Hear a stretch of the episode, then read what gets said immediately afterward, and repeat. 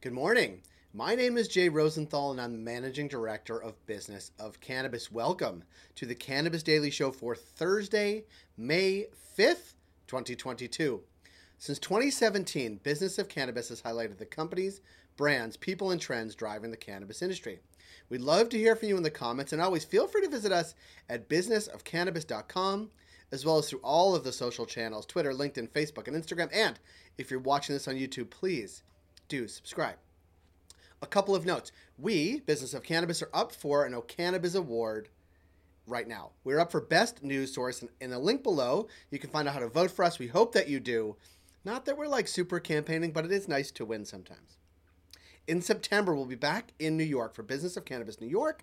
There's information on that below. It's a two day event held at the New York Times Center in Manhattan, an unbelievable location, so check that out below as well.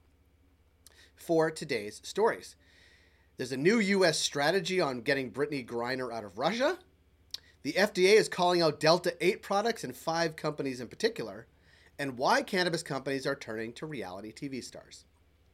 For our first story, the American government's approach to aiding WNBA star Brittney Griner, who is being detained in Russia, will likely change now that it has reclassified her as, quote, wrongfully detained. This, according to a story at ESPN.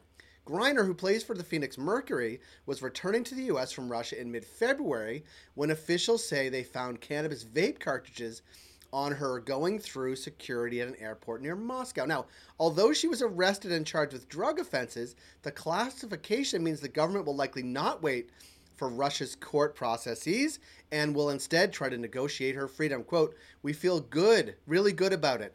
An unnamed source who is close to Griner told ESPN. Teammates and other supporters have been asked to help keep a low profile, actually, in the New York Times story. But we also know it can drag out, so we don't want to get our hopes too high. This all in a story in the New York Times.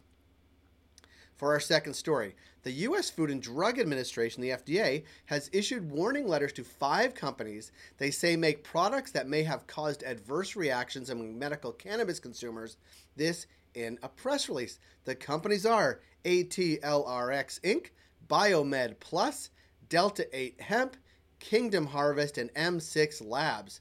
Quote, the products often include claims that they treat or alleviate the side effects related to a wide variety of diseases or medical disorders, such as cancer, multiple sclerosis, chronic pain, nausea, and anxiety, said the FDA's principal deputy commissioner Janet Woodcock. Uh, she said this in a statement. It is extremely troubling that some of these food products are packaged and labeled in ways that make them appeal to children. We will continue to safeguard Americans' health and safety by monitoring the marketplace and taking action when companies illegally sell products that pose a risk to public health. For our final story, from Survivor Season 3 winner Ethan Zohn to RuPaul's Drag Race star Jay Jackson, who's also known as, as Laganja Estranja, reality stars are making lucrative deals with cannabis companies after showing their authentic love of the plant on television, this according to the Green Market Report. Now, in Estranja's case, she said her entire income came from social media marketing deals throughout the pandemic. Now that she's performing again, influencer marketing makes up about 20% of her income. I sometimes feel like I'm an infomercial, she said.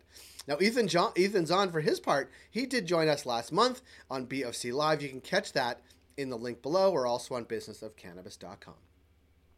Those are the stories we're watching today. Join 12,000 others and catch all of these stories and more in your inbox every day at 7 a.m. Eastern with our Cannabis Daily newsletter. And for those keeping track, that was episode 76 of the Cannabis Daily Show. Thank you for joining us here on YouTube or wherever you caught the program. And please smash the subscribe button on YouTube if you have a moment. We will see you tomorrow